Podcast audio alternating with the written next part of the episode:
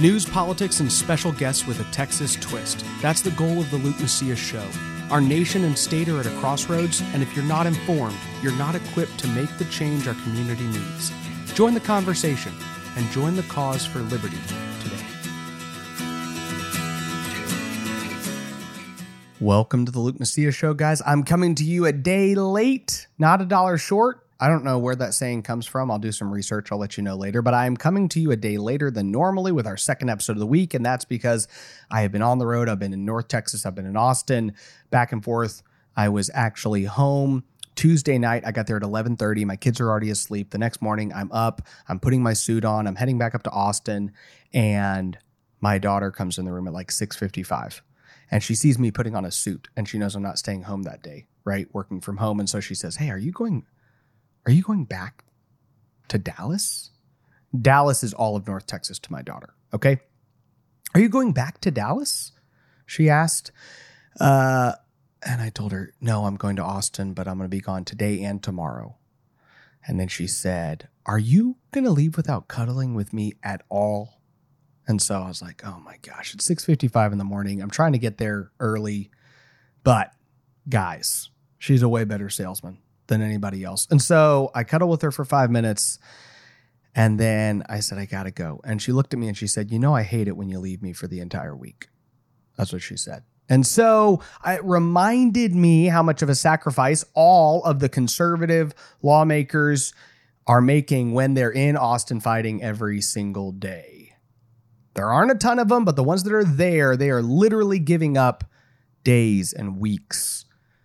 And y'all, those of you who come down, I was there this week. The State Republican Executive Committee was in there lobbying all across the Capitol, pushing these Republican policies, these conservative policies, the priorities.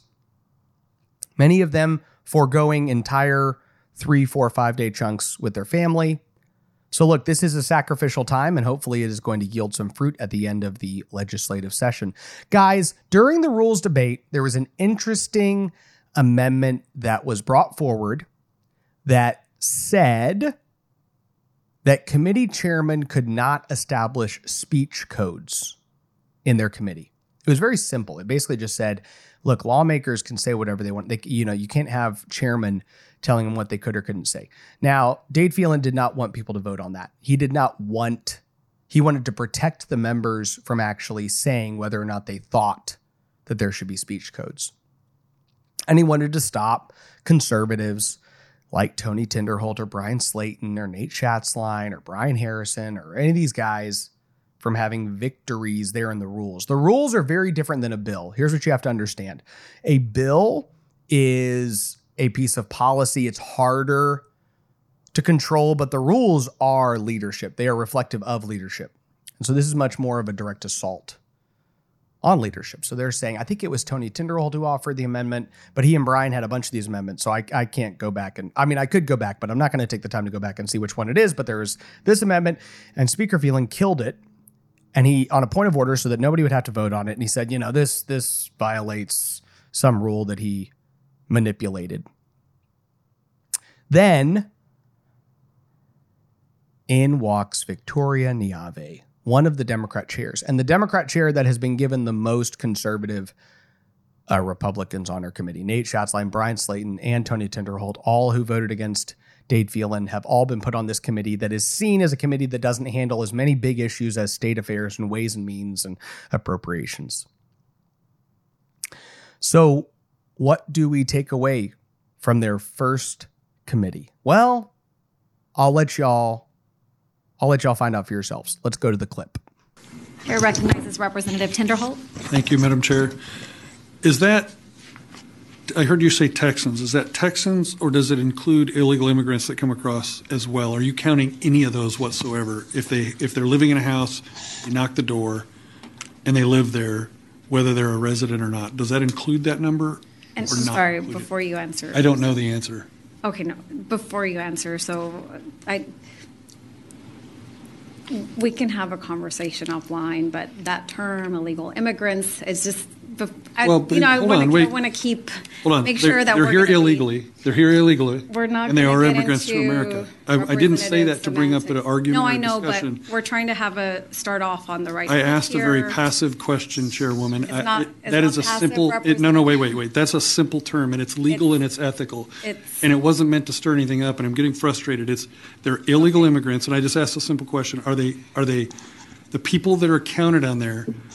Are they Texans, or is the reason I want to know is the population increasing due to people moving from other states, coming from Mexico? That's a better way to ask it. Do you know? So, yes, Representative Tinderholt. So the census does not ask questions around, legal, whether one is here legally or illegally. So it's raw numbers. Okay. Yes, sir. And that's all I was looking for. And yeah, absolutely. So it could be a combination of international migration, domestic migration from other states, and we measure also births and deaths. So it's all of that net population. Okay. So raw numbers, yes, sir. And I'm going to ask the members to keep their remarks on. We're going to try to not have politicized discussions right now, especially at our first. I hear you and I agree, but I'm not going to have anyone dictate the terms I use or don't use, period. We will have a discussion afterwards, but we're calling order in this meeting, so you may proceed. Thank you. Well, there it is. It's incredible that these conservatives that, insiders in Austin, the swamp will tell you, they don't know how this works. They don't get the system. They don't understand. And then, come to find out, they actually get the system quite well. They know exactly what's going on, and they know what's going to go on. You can't say the term illegal immigrant in county affairs. Are you kidding me, Victoria Neave? The media has an agenda, and having seen behind the curtain, I can tell you it's not what's in your best interests. That's why I started the Salcedo Storm podcast every weekday. Real talk for real Texans. The Salcedo Storm podcast, available wherever you get your podcasts. This is why you shouldn't have Democrat chairmen. This is one of a million reasons why you should not have Democrat chairs in the Texas House of Representatives. Yes, there are less, and that's good. But there need to be even fewer, because this kind of stuff is still going to happen as long as we take these Marxists and say, hey, you're given the keys to the kingdom of this particular area of policy and over these particular lawmakers. I'm glad Tony Tinderholt asked a simple question, because it brought to light the problems of the session. We cannot acquiesce to Democrats this session, guys. It cannot happen. I will tell you, the Texas Public Policy Foundation had their policy summit, and I attended about half of it. And the half I attended, I learned a lot, got to hear from different people, got to see a lot of different conservatives who were there. I attended the Dade Phelan keynote and did not attend Dan Patrick's keynote, which was later in the afternoon on Thursday. But I can tell you that Dade took direct jabs at Dan Patrick in his speech, and I think Dan laid the gauntlet down to the House as well. Dade, when he was talking about criminal justice reform, basically said, hey, our rule with criminal justice reform in the Texas House is simple. We're just going to pass every single bill that Dan Patrick killed last session. Or that the Texas Senate killed last session is, I think, a direct quote that he used. He said, if it's good enough for us and TPPF, Donald Trump, it's good enough for the Texas Senate. Now, here's the truth. I am appreciative as a whole of the Senate's take to criminal justice reform over the House's, okay? The Texas Senate is more law and order, and the Texas House is more bipartisan Democrat-Republican criminal justice reform, okay?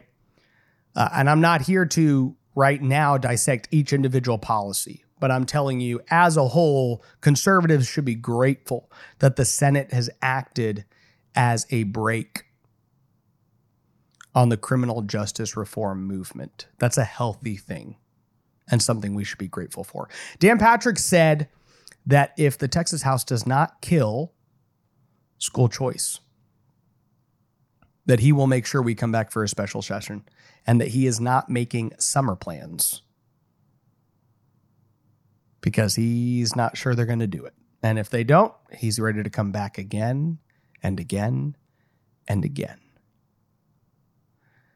This is bringing about the continued tension and eventual collision course between these two chambers. Dade Phelan rolled out his property tax proposal, which I will tell you ups the ante. So we've been overall, we've been critical of property tax relief and reform as a whole. So let me just remind you of the math. There's a $33 billion surplus. Conservatives have asked that $20 billion of that $33 billion be returned to Texas taxpayers.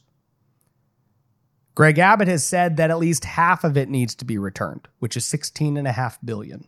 Okay. The current Senate and House, their initial plans had less than $10 billion in property tax relief, but they decided that they were going to go back and count last session's relief and say, well, if we keep that public school funding going, then we're going to count it too, which is not new relief. It's old relief that they're still funding, which they're still funding a bunch of old relief that they've delivered over the years, and they're not counting that either.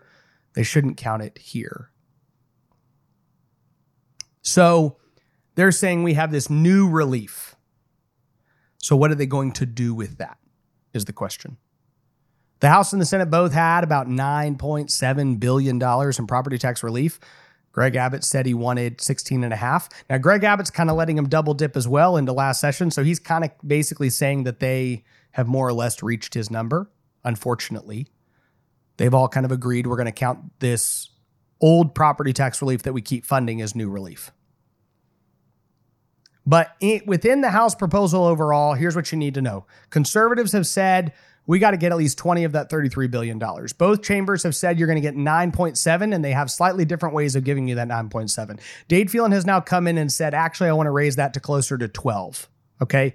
So he's gone from 10, just under 10, to just over 12 or just under 12. Look, I didn't get my college degree, so bear with me here. But he basically has increased it at least $2 billion. So that is now more overall relief than what the Senate is talking about doing. And then there's also this disagreement. Bear with me for a second. But there's a disagreement in exactly how to do it, because $5 to $6 billion is going to be compression, which is kind of the best way of giving property tax relief overall. And then there's these other two proposals, which is a 5% cap. So currently your homestead, if you have a homestead exemption on your home, your taxes can only go up 10% a year, even if your appraisal goes up 70%. Some of you have like built-in 10% increases for the next 5 years just because of the delta between your taxable value and your appraised value.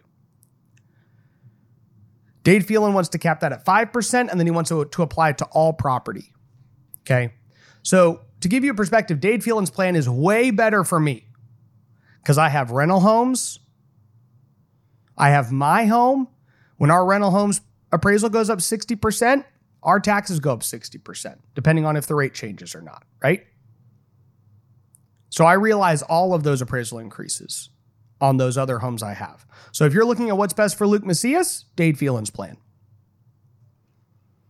And then Dan Patrick has said, I want to do a property tax compression.